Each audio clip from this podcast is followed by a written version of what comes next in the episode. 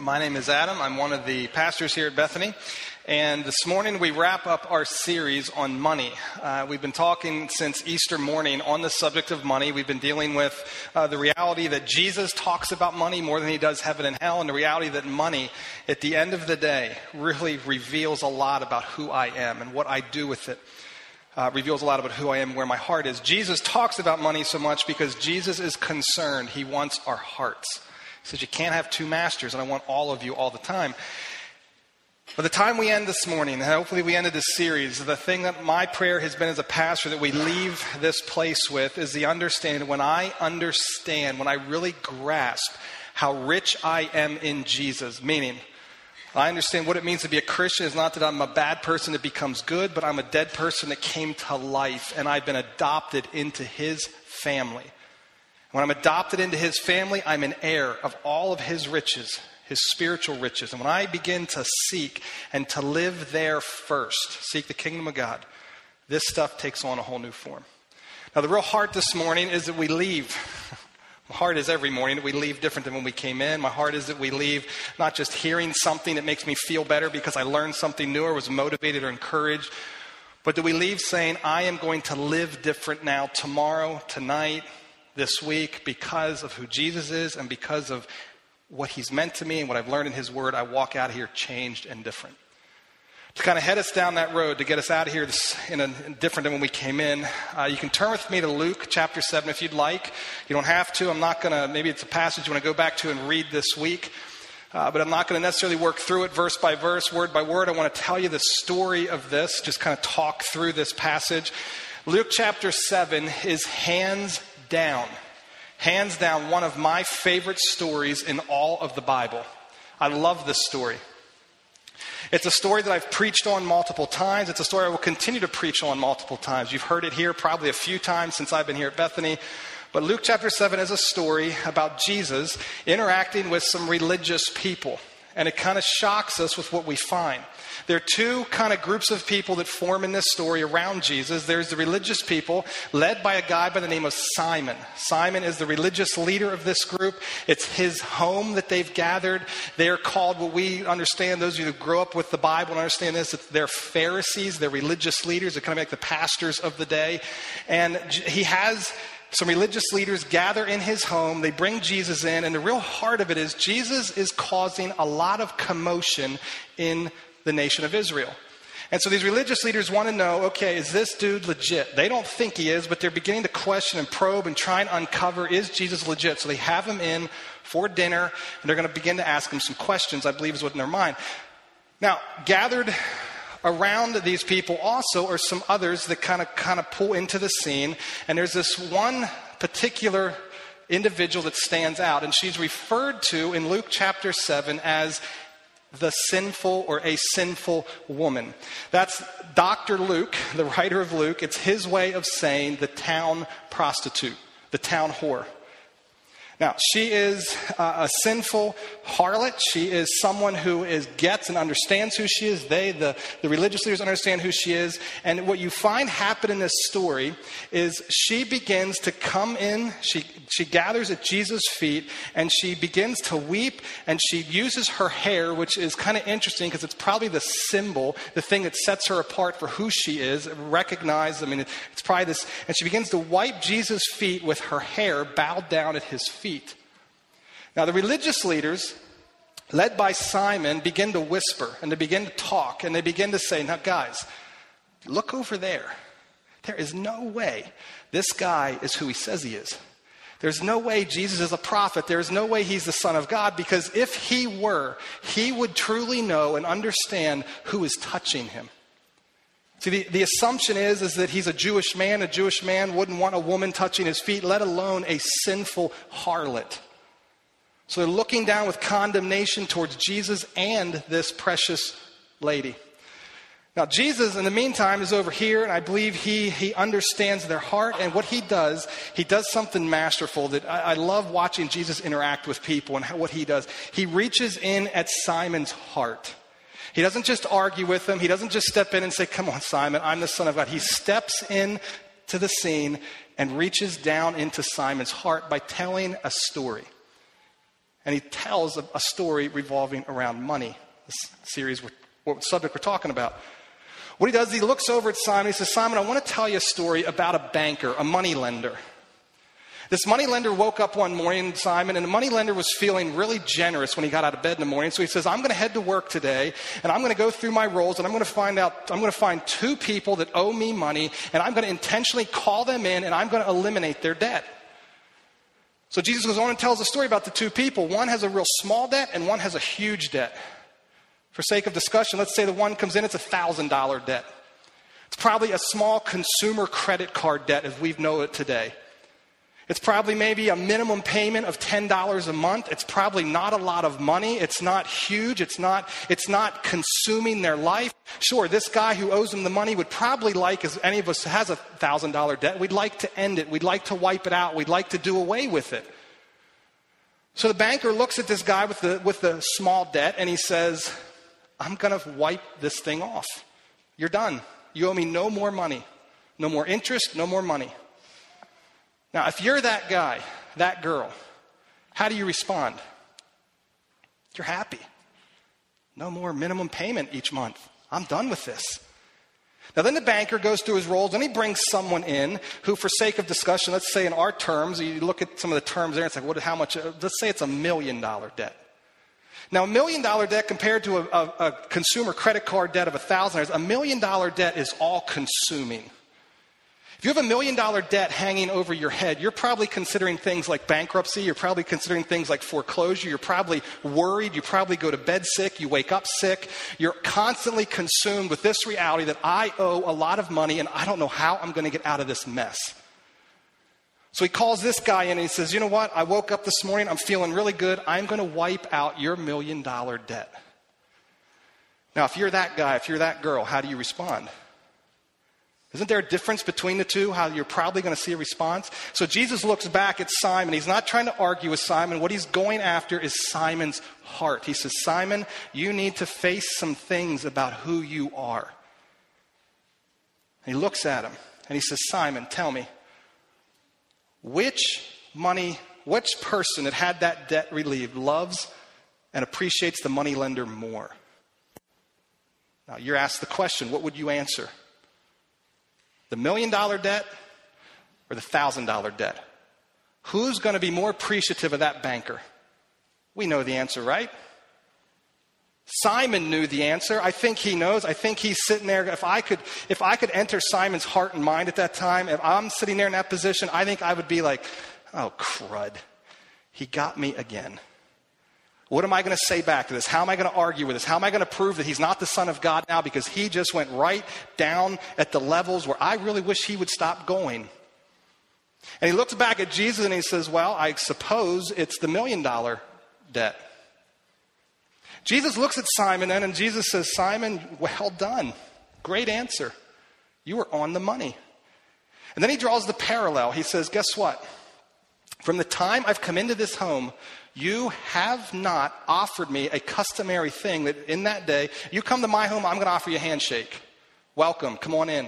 In that day, when you came into a home, feet were beat, they were, they were worn, they wore sandals, they were dirty. They, they, it was customary to offer either a servant to wash your feet or you offered some kind of mode to have the, your guest have their feet washed. And Jesus says to Simon, Simon, you didn't even offer me a means to wash my feet. Here's this woman who's not even a part of your household. Here's this woman who you look down on. And here's this woman who, from the time I entered, he says in Luke chapter 7, has not stopped wiping my feet and the dirt on them. And then he delivers the punchline. He hits Simon right between the eyes. He says, Simon, you know the reality is? He who has been forgiven much what? Loves much.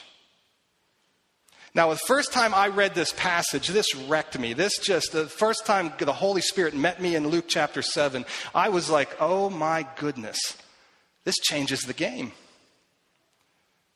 This changes the game for me because I look at the church and I look at, I look, I was growing up, I'm a young guy studying to be a pastor, and I realize, I look at the church today and I say, are we described as a group of people that just radically, radically loves? I think if we're really honest, we would answer that question with a, eh, we have got some room for growth. And when I really met this for the first time, I said, Adam, am I a person who radically, radically is defined and described by those who know me as a person who loves? Ah, talk to my wife, my mom and my dad, now my kids. They may say, ah, he's got some room to grow there. So I stop and I say, well, Adam, could it be that you see yourself as the guy that's only been forgiven $1,000 because after all, you're a pretty good dude. You don't have a real big debt. But when I grasp what I've been forgiven, it changes the game. So there are two people in this story. And I think, I don't want to be over simplistic, but I think generally most of us would fit into one of these two categories. The first one is the sinful woman. I think the thing we understand about the sinful woman is to the very core, to the very fabric of who she is, deep down inside, she gets and she understands who she is. How do we know? Everyone in town knows it and has been pointing it out to her. Luke records in the Bible now for 2,000 years for people to read. She was a sinful woman. She gets it. So I think it's generally the one group of people. There's, a, there's some of us in this room that get who we are. There's some of us in this room that understand the sin that so easily grips your heart. There's some of us in this room that just really get and understand how dark I am inside. I think there's a second group, though. The second group of people are these religious people Simon and his buddies. And I think what I find with these guys in this story is they have no idea who they really are. The reason they have no idea who they really are, in my opinion, is because they have spent a lot of time and energy trying to prove to everyone else who they are. They put so much emphasis, as Jesus says in other places in the Gospels, they've put so much emphasis on looking good outside that they've missed what's inside. And they spend so much time and energy trying to put their best foot forward and making themselves good to you and good to me and constantly stepping out there with their best foot forward saying, I am good, trying to justify themselves and prove that they're good, But I think at the end of the day they miss and forget about what's really inside of them. I think at the end of the day, they even begin to believe their own story of who they are. Sure, do they know they've got some stuff to deal with? Yeah. It's a thousand dollar debt. I've got some stuff. Yeah, I've tell a lie here and there. Yeah, I get angry once in a while. But come on. To the very core of me, a million dollar debt? No. I think they soon buy it, they soon live it, and they soon believe it.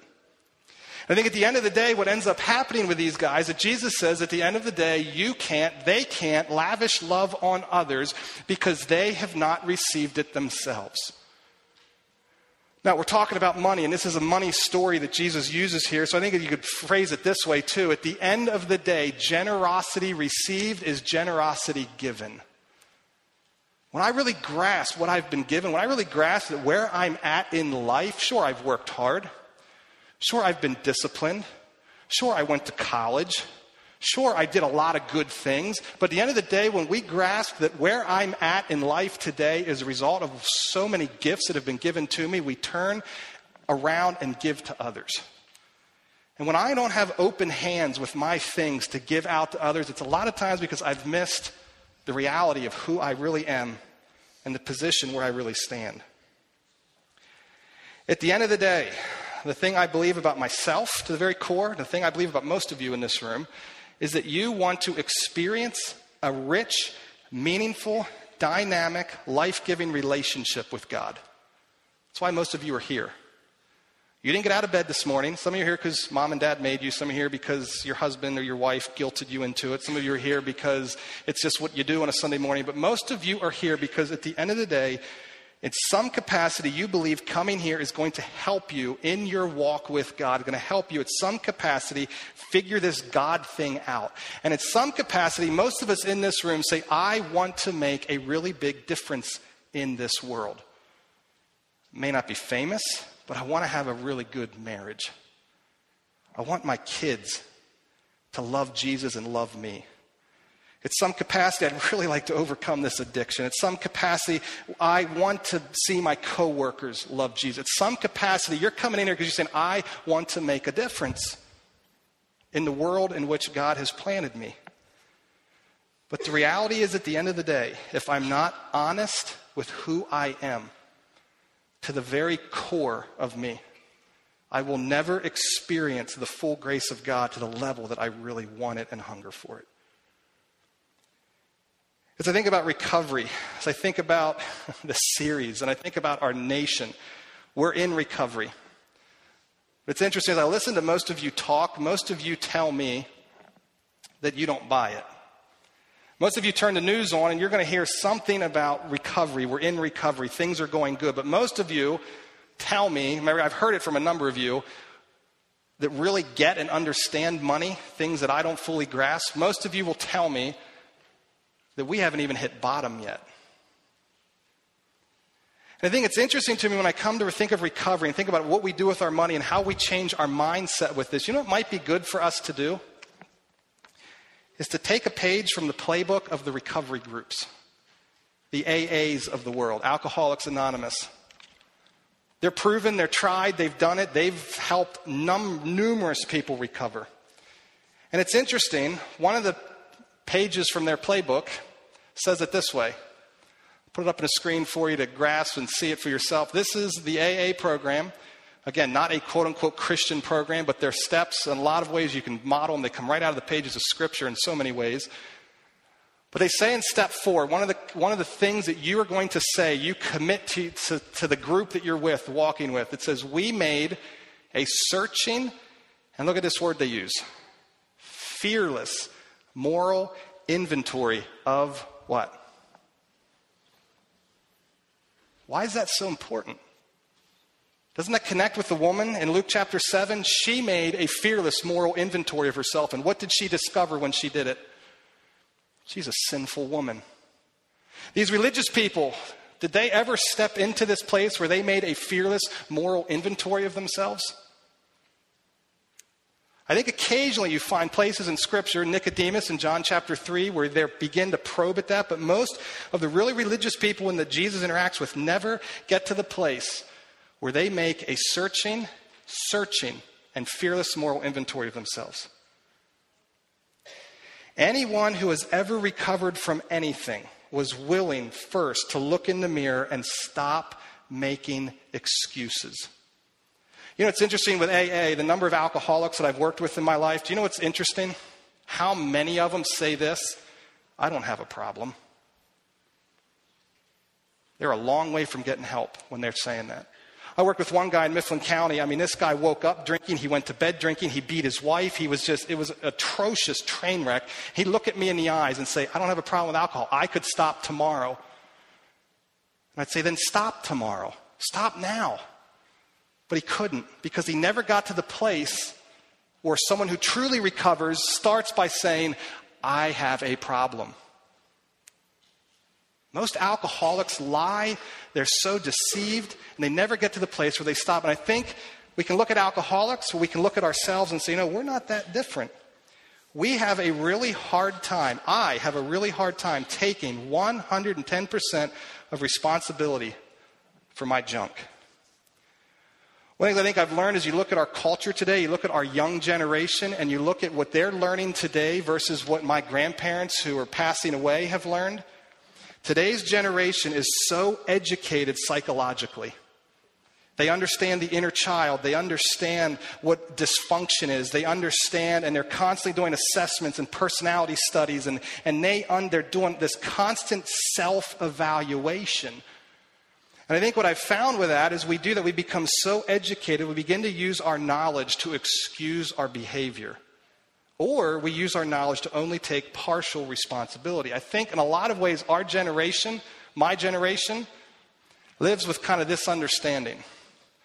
If it wasn't for mom who beat me, my dad who left home, my teacher who made fun of me, my friends who abandoned me, if it wasn't for my personality, my, and you fill in the blanks, if it wasn't for, then I wouldn't have.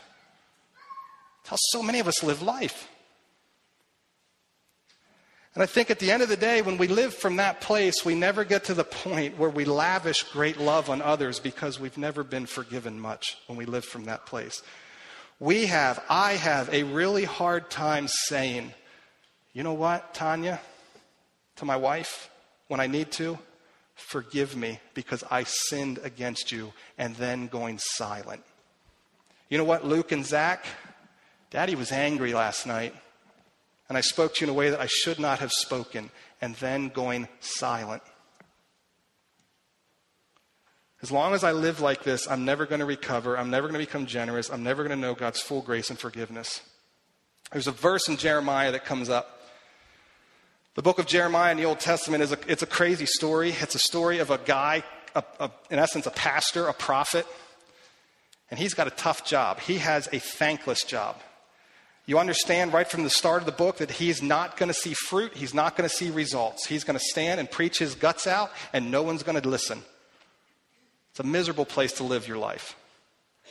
But he stands up and he does it. And what's happened is the nation of Israel at that time has rebelled against God, and God said, I've had enough. We're going to have a period of judgment, and I'm going to come down and we're going to carry you guys off to Babylon, and we're going to wipe this nation out. And it's going to be like that until you get your heart squared around with who I am. Repent, do the inside work, do the, do the self evaluation.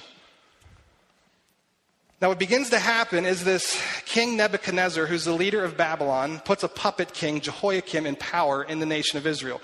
Now, Jehoiakim begins to get this big head on his shoulders, and he thinks, you know what? We can do this. I'm going to raise up an army, and we're going to take this nation of Babylon out, and we're going to get our freedom. I'm tired of being a slave. I'm tired of being told what to do. God is great. God is good. He's going to do this for us.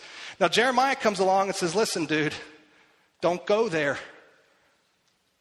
God wants us right now to suffer and to recognize who He is and to recognize and live in this pain and this mess that we've created so we understand how ugly and atrocious sin is and we stop running to it and we repent and come to a true place and true knowledge of who He is. Now, Jehoiakim mistreats, they, they, they basically call Jeremiah a traitor. They basically say, Well, you're one of them, aren't you? You're for Babylon. Oh, come on. Where's your national pride? Stand up and fight with us. And they, he ends up being abused. He ends up thrown in jail. He ends up whipped. I mean, all this, he is horribly treated. But he continues to preach. Jehoiakim steps out and does what he wants to do. And guess what happens?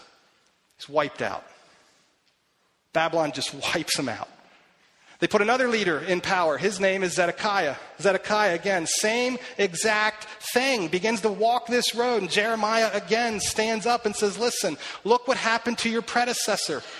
He was taken out. The same thing's going to happen to you. The same thing. Zedekiah says, Jeremiah, you're a traitor. Get on our team or face the penalty. He again, thrown in jail, beat, slapped. I mean, he is mistreated. He's called a traitor. He says, You have no national pride whatsoever, Jeremiah. Guess what happens to Zedekiah? Wiped out.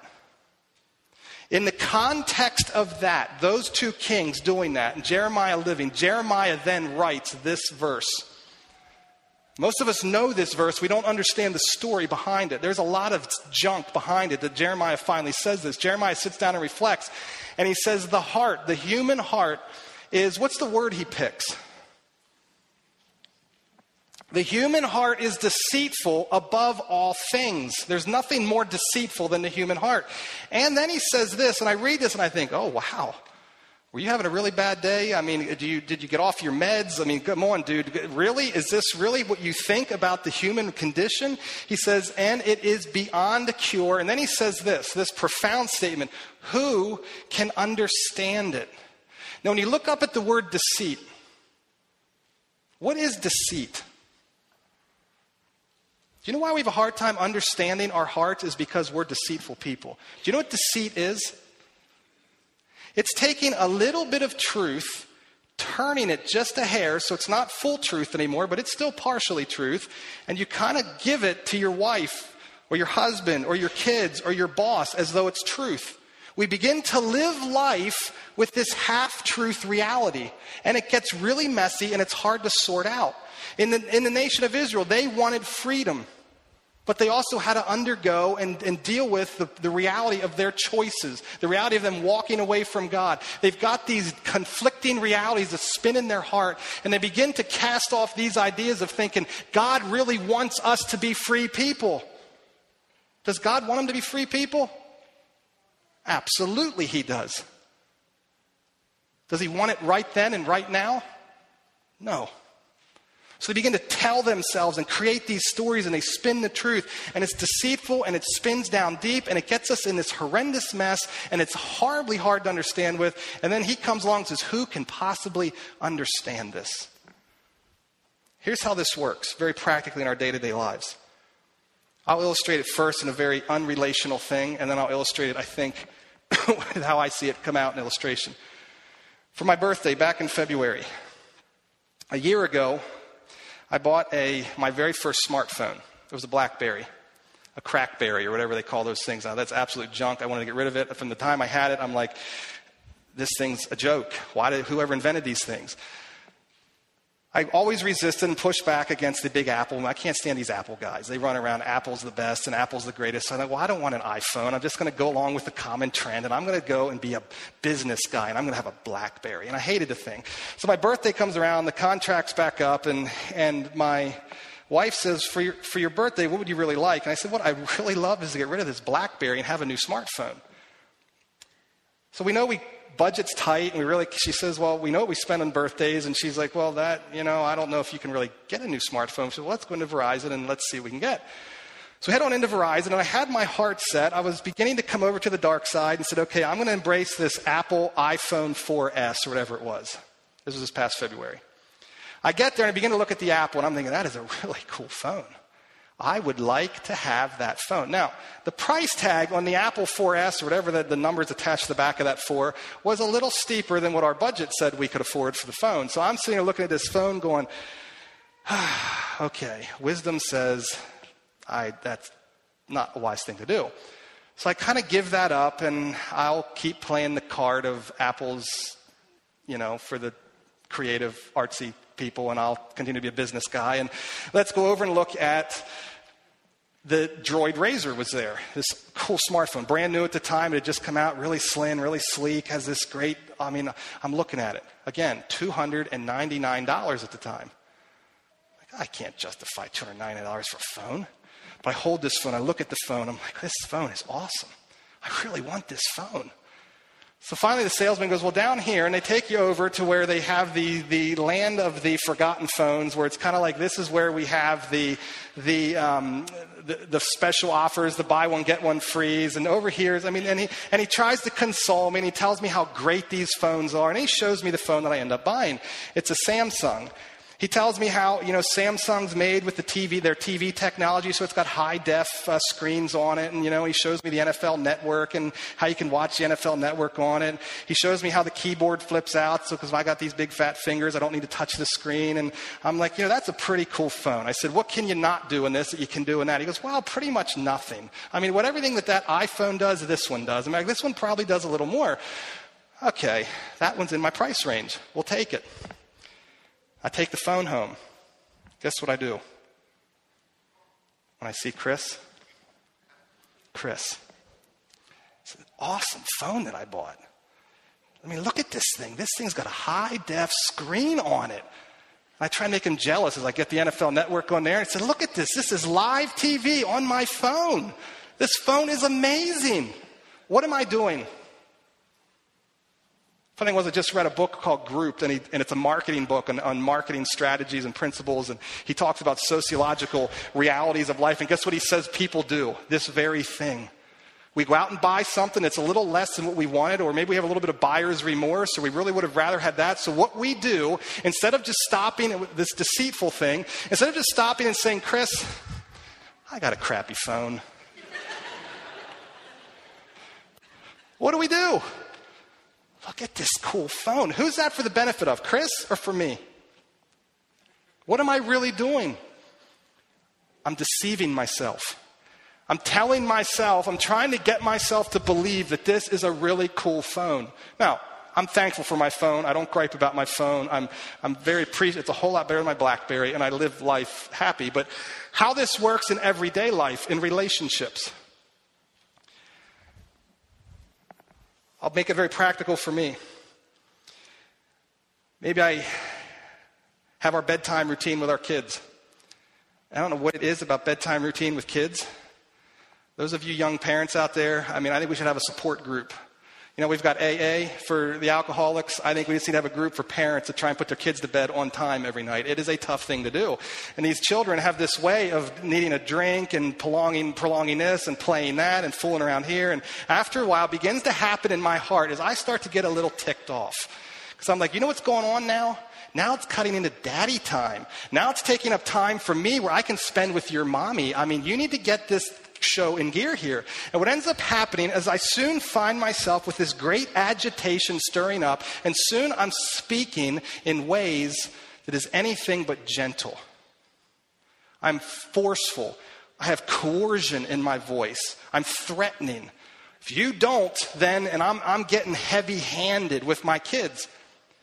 Now, what ends up happening, here's what we do. Here's what I do. Maybe I won't speak for you. Here's what I do. Oh, man, I feel terrible about that. Why did I do that? So I'll go to him. You know what, guys? I blew it.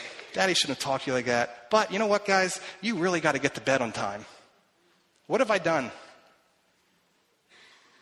What I've done is I've not just stopped and looked at Romans chapter 2, for example, that says God parents us. He says, How do we come to repentance? It's because of his kindness and tolerance moving in my direction, not his judgment. So why can't I just stop and say, Adam, you are a sinner. You wronged your children. You should never speak to them like that unless it is a life or death emergency. Period. End of story. Why can't I just go to my kids and say, you know what? Please forgive daddy because daddy spoke in a way that dad should not communicate with their children. Period. End of story. So we do, we don't own it. We make excuses. Well, it's some of them. It's, I mean, come on. I mean, they need, they have stuff they need to deal with? Absolutely. But what happens is I leave that little piece undone and I push it down into my heart. And soon I've got this stuff that builds up in my heart. And guess what happens? That stuff that builds up in my heart, I think I'm getting away with it. But soon this shame and this guilt begins to crop back up. And I begin to tell myself the story all over again. I deceive myself. Hebrews chapter 12, if you're in our quiet time journal, I really encourage people to read the Word of God for themselves, to read the Bible. And we offer that journal to you. The, two weeks ago, I think it was, this was the passage, Hebrews chapter 12, and the verses around it. And I just read this and I said, oh my goodness, this is what is, this is this process. See to it that no one misses the grace of God. I mean, this is just cool. See to it that you, that I, that no one misses the grace God. See to it that we understand that it's God who works in us. It's His grace and His mercy. And that no bitter root grows up to cause trouble and what? Defile many. You know what's interesting to me? If I've got a problem with one of you, and I don't give you the grace that God gives you, and I look at you with judgment and harshness, and I don't deal with it, I don't ever stop and look at my heart and say, Goodness, Adam, why do you treat them like that? Why do you have those feelings? What is it about your heart? If I don't do that and I begin to push stuff down in, it defiles, what's the final word?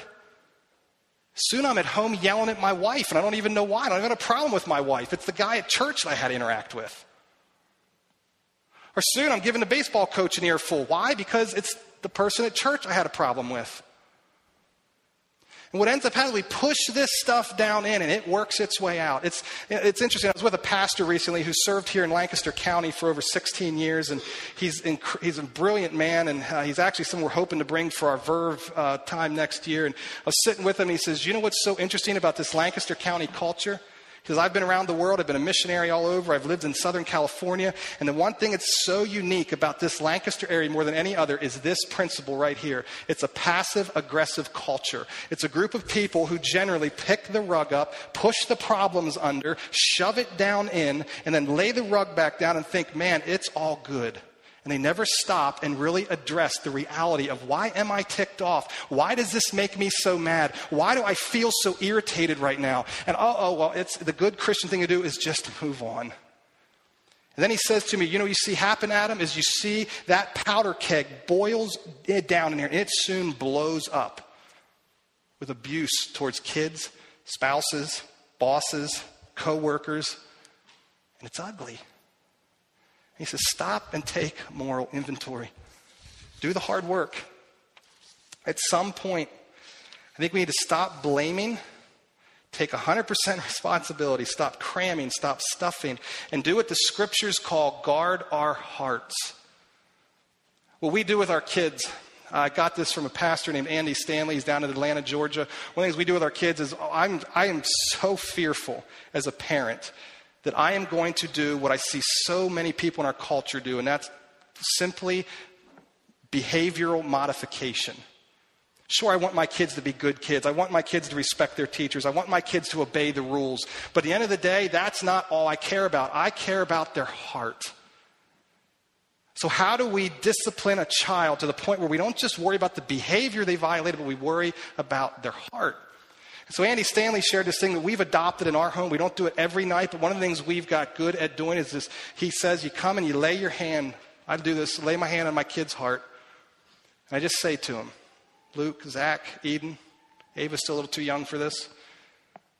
What's on your heart? How's your heart doing? Now, a lot of times a kid, especially my age, has no clue how, what's that mean, Dad? Well, how's my heart doing? But you know what they do know how to answer? I want to know the emotions that are in there. Is there anything that really makes you happy right now?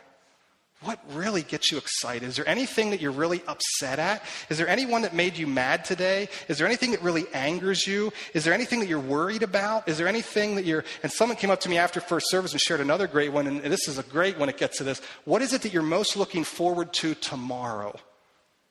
I want to see what's in here. And I want to help my kids begin to deal with what's in here and be honest. And if there's stuff in there that they're ticked off at, if there's anger and frustration and, and some of that negative stuff, I want them to say, hey, it's a safe thing to do to bring that out, look in the mirror, and take it to Jesus and say, this is who I am and this is what's going on, and realize that I'm forgiven much and then I can love much. But if I'm never honest with what's in here, I'm never going to experience it. I want to end um, with one passage. I'd love for you guys actually to see this for yourself. If you turn with me to 2 Corinthians chapter 8. So it's going to be real quick, just one verse here, two couple verses. 2 Corinthians chapter 8. If you're not familiar with your Bible, you're going to see 2 Corinthians towards the very back. You're going to see 1 Corinthians and you're going to see 2 Corinthians. As you're turning there, one of the things I think it's really helpful for us to do is to just sit down and do this heart activity and guard our hearts and, and do this moral inventory and be purposeful about it. And ask questions like, you know, things that we don't always think about, but the stuff that gets lodged down in there. Things like, some of us are racist but have never recovered. We've got racist stuff down there. I mean, just the other day at JB Zimmerman, I heard a horrible racist statement made towards our president. Terrible statement. You know, some of us have grown up in that environment and that has influenced us, and we know, and oh, it's not good to be racist, but we've never dealt with the heart of it and dealt with, and we just shove it down in there. But at the end of the day, I don't like people that aren't my race. Some of us don't like poor people, never been honest with it. Some of us don't like rich people and never been honest about it. Some of us don't like gay people, and then we use our Christianity to support our disdain for them, and we're not honest about it. Some of us have events in our past that we feel really bad about and we've never fully embraced. And everyone, we've listened to everyone in life has given us a story as to why that event is so traumatic. Maybe it was your mom, or maybe you were only 15 when it happened, or maybe your personality. And we listen to all this stuff. But at the end of the day, God loves you and He wants to handle that guilt and shame. Some of us have legally dodged a child. Some of us in, in this room and in this church and in this culture here have split up a home. Maybe you aren't physically divorced, but you might as well be because you're spending all your time pointing your finger at the other spouse. And maybe other spouse has really done something egregious. Maybe they've done something that is flat out ugly. But I promise you, you will never heal if you don't stop and own your own stuff. It's a fine line between acknowledging being sinned against and blaming your sin on another person. Some of us have injured someone and never dealt with it. Some of us have dropped out of school and never been honest with why we dropped out. What's the real reason I'm unemployed? Let's be honest about that. What's the real reason I'm selling my house? What's the real reason Adam Nagel went to Charlotte, North Carolina? I didn't see it at first. I found it leaving. I went down to chase my own ego and my own dreams. I wish I could have been honest about that when I left. I probably would have never gone. What's the real reason I'm getting a new job? What's the real reason I'm leaving this job? What's the real reason that I married him or her? What's the real reason I'm dating him or her? What's the real reason I start each day with a drink? What's the real reason I'm not real generous with my money? And you go on and on and on with the reality of I need to guard this in here. 2 Corinthians chapter 8, look down at verse 8. So we're going to kind of just cement the whole series in our hearts and minds with this, these verses. 2 Corinthians chapter 8. It's a story about giving. It's a statement about giving, giving money. Verse 8, it says, I'm not commanding you. He's talking to the church at Corinth. He's talking to a church that's very much like our American church. It's a sexualized church. It's a church full of lawsuits. It's a church that has just got so many of our issues that we have in America. He says, I'm not commanding you to give, but I want to test the sincerity of your love. Now, this is important to me because I'm reading this before we read the verses before it. Because we read the verses before it, please know and understand that what he is giving them an example of is sincere, genuine, real love. So I want you to test the sincerity of your love by comparing it with the earnestness of others. Then he gives this cool statement. Not only compare it to the others that we're going to look at in verses 1 to 8, but compare it to Jesus. For you know the grace of our Lord Jesus Christ, that though he was what? He was rich, he was loaded. He was the King of Kings and Lord of Lords. He created and made you. He created and made this world. He says, But he, look what it says, though he was rich, yet for your sake, Romans chapter 5 comes to mind. While we were yet sinners, Christ died for us. He moved in our direction. For our sake, he became poor so that you, through his poverty, might become what? Rich spiritually rich. Now, jump up to the story. Verse 1. And now, brothers, we want you to know about the grace that God has given the Macedonian churches. Now, the Macedonian churches, compared to the Corinthian churches, are poor, abused, hard pressed areas. These are not rich churches. The Macedonian churches are struggling. They're beat down. They've kicked around. They've had a hard time at life. The Corinthian churches are rich and living fat and high and happy on the hog. Verse 2 out of the most severe trial. Now, again, this is no understatement. The most severe trial. Think about the hardest thing you could imagine, and Paul is describing, that is what these churches have been through. Severe trial. Their overflowing what? Joy and their extreme, what is this? Look at the word their overflowing joy and extreme. It's not just a little poverty, extreme poverty welled up in rich what? Generosity. For I testify that they, this poor, little, beat down church, I testify that they gave as much as they were able. And even, they didn't just give what they were able, they didn't just give their 10%. They went above and beyond their ability, and they lavished us with gifts to further the kingdom of God. They went beyond their ability entirely on their own. Remember, Paul calls this down in verses 8 and 9 sincere, genuine love. Now look at verse 4. Verse 4 I have never in my life heard of a pastor describe an event like this. They urgently did what? Pleaded with us. They urgently pleaded with us for the privilege of sharing in this service to the saints. You know what he's saying? Here's how this would look in modern day times. I say amen, we finish the message, we finish the service, and one of you runs up to me and says, Adam, don't stop yet. Don't stop we need to give a little more money. I say, no, no, no, we already, we already did our offering. Let's, let's, we'll save it for next week. No, Adam, please, please, we urge you, take more from us. That's what he's saying. That's what this church did. I can't get my head around that. I mean, I really struggle thinking, my goodness, I've never could even imagine that happening in an American church. Most of us are going, oh my goodness, here comes the plate again. They urgently pleaded with us for the privilege of sharing in this service to the saints. Now, here comes the key. And they did not do as we expected, but they gave themselves first to who? They gave themselves first to the Lord and then to us in keeping with God's will. Guy by the name of John Piper, the pastor that's influenced me, he's retiring right now out in Minnesota. Uh, here's what he said coming out of this passage. He says this it's a definition of love that I've always held to. Love is the overflow of joy in God. They had an unbelievable joy in God. They are forgiven much, therefore they love much.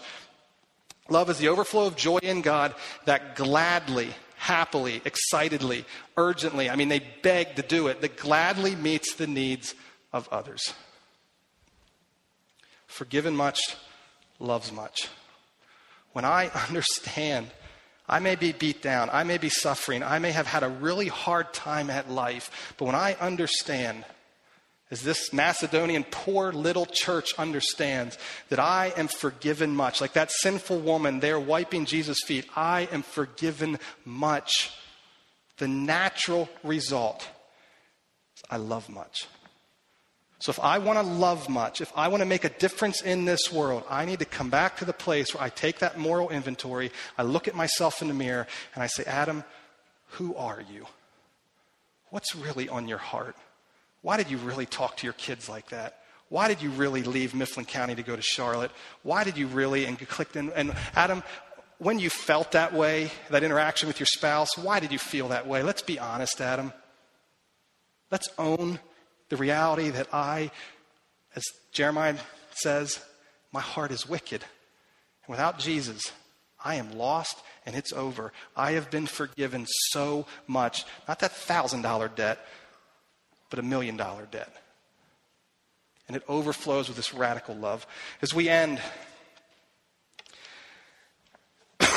excuse me, as we end this, want to do something here this morning that we've been talking about the last couple weeks. Uh, afraid we haven't talked about it near as much as I think we should have. Um, but we're going to end with some special music. And the music's going to happen. It's going to be some kids are going to come up and they're going to sing, and it's going to be really cool. And I'm, I'm looking. Uh, it was great in first service, but here's the reality with kids. They're going to sing a song called "Open Hands," and the song goes has some incredible lyrics. It really captures the heart of this message and this whole series. It says, "To give unselfishly, to love the least of these, learning how to live with open hands. All these treasures will never satisfy. I lay them at your throne. Learning to live life with open hands. Learning to say, you know what? What's come in into my hands does not belong to me, but it's given to me to give out and further the kingdom of God. So I want us to challenge us to, as we listen to kids. I love kids. Jesus puts kids before us all the time to say that is genuine, real faith. Live with faith like a child. As we do that, then, um, and we do just begin to think through and process this hey, how's my heart?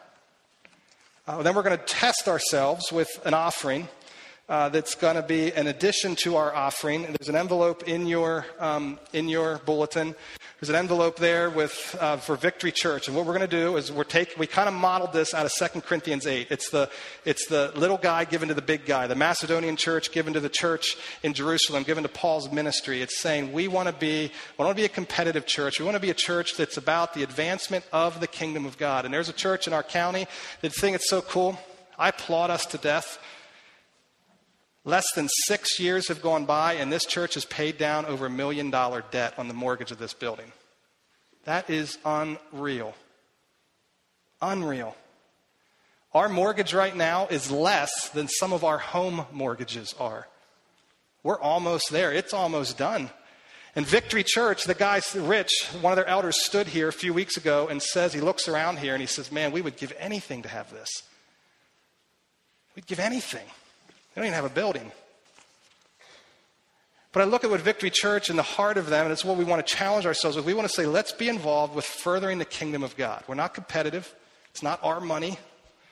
So the challenge has been let's give to another church. Let's let the little guy give to the big guy. They're a church that's four times our size. They're a church that's, that's it's, again, it's exciting to see people come to know Jesus. Want to, again, challenge us to give. I would love to give them four to $5,000. All it would take for the, our attendance, our average weekly attendance, each of us give 10 or so bucks, and we would hit that number in a hurry. Um, but again, I want to bless them with that and end this whole series by saying, let's give generously to the kingdom of God and see it furthered right here in our backyard. Uh, so let me pray for us. They're going to come out and sing. I want you to, again, think and reflect and process. Uh, and then uh, we're going to take that offering and wrap up this morning in this whole series. God, thank you so much for Jesus. I am uh, moved to think of that story in Luke chapter 7. You have a woman who comes and weeps at your feet, washes your feet. You have some religious leaders there who are on the outside. We'd look at them and say, man, we'd want to be like them. They're good people. But God, at the end of the day, you understand something about every one of us. And that is, without Jesus, we are so far from you. So, God, I pray as we reflect on that and think about that reality, without Jesus, we are so far from you. We've got a million dollar debt. We can't pay that. We think we can. We work hard. We're good people. But God, at the end of the day, we've got that debt load. And the end of the day, you realize that. At the end of the day, you looked down and you saw beautiful people created in your image, but yet they had a problem. It's called sin. And you said, you know what? I want to redeem them. So you moved in our direction and you offered us forgiveness. And God, the Bible teaches, and Luke chapter 7 taught, that when we understand and really grasp as Christian people what it means to be forgiven, the natural response is to love much. So help us to be a church that loves deep Help us to be a church that is so wildly generous with our love and care and our money towards people and advancing your kingdom that it just blows the socks off our community and other people around us as they look in. God, I also pray for those here this morning that have wandered in, maybe at the invitation of a friend or a neighbor or family member, maybe just, hey, check this out because they uh, saw our website or whatever other reason. God, I pray for the person who's here that maybe is far from you right now and feels they've been questioning you, struggling with you. God, it would be so cool this morning to just, again, for that person to say, hey, right, I am such a sinner. And I can't do this life. I've been trying And here this Jesus is, and he says, just come to me and find rest. Is that all I got to do? Yes, that's all they got to do. Got to be so cool to see some people walk into relationship with Jesus for the very first time this morning, understanding what they have been forgiven. So God, I pray for that. I pray for the rest of us too, sitting here that, that know and love you. Pray that we'd be challenged to do surgery in our heart and do the fearless moral inventory and stop shelving and stuffing stuff down in or under the rug but really face the reality of who we are and then bring it to you. It's in Jesus' name we pray. Amen.